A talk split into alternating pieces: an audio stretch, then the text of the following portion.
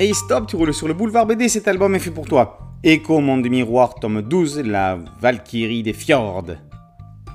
Ce n'est jamais le bon moment quand Fourmille voit son esprit possédé par une entité étrangère.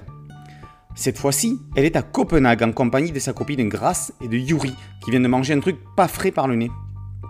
Il admire un vol de girafe verte avec des diamants qui coulent du ciel. Fourmille est donc possédée par Svafa, une des neuf Valkyries, une guerrière d'Odin. Après avoir volé un anneau à des nains dans une forge, Fourmille, Svafa et Grasse embarquent sur un navire, un krakenier des fjords.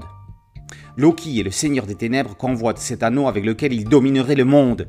Et il faut le détruire en le faisant fondre dans la lave du volcan Eyjafjallajökull.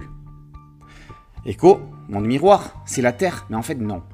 Chaque épisode amène Fourmille et Yuri dans une ville, comme si elle était de notre monde, mais qui est en fait dans un monde miroir.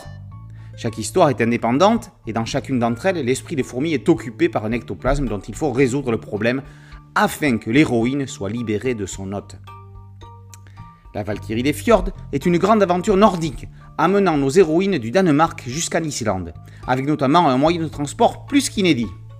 On ne parle pas là du krakenier, ce drakkar destiné à chasser le kraken, monstre des mers, ce qui vaudra une scène effrayante, mais d'un vol improbable attaché sous des animaux.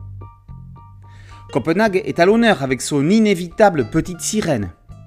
Elles sont même plusieurs à fumer en attendant le touriste pour se montrer sur le rocher de la capitale. Grasse nous gratifie pour l'occasion d'un selfie en mode original.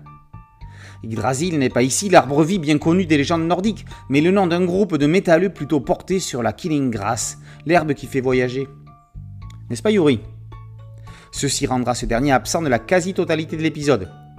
Le groupe se rebaptisera les orques, certainement un clin d'œil au groupe finlandais Lordi qui a gagné l'Eurovision en deux mille seize avec des masques faisant penser à des orques. Arleston et Barbucci sont au meilleur de leur forme pour cette série qui est la meilleure série d'heroic fantasy du moment, alliant si finement action, humour et aventure. Echo, monde miroir, tome douze, la Valkyrie des Fjords par Arleston et Barbucci est paru aux éditions Soleil. Boulevard B D, c'est un podcast audio, une chaîne YouTube et un site dédié. Merci de liker, de partager et de vous abonner. A très bientôt sur Boulevard B D, ciao.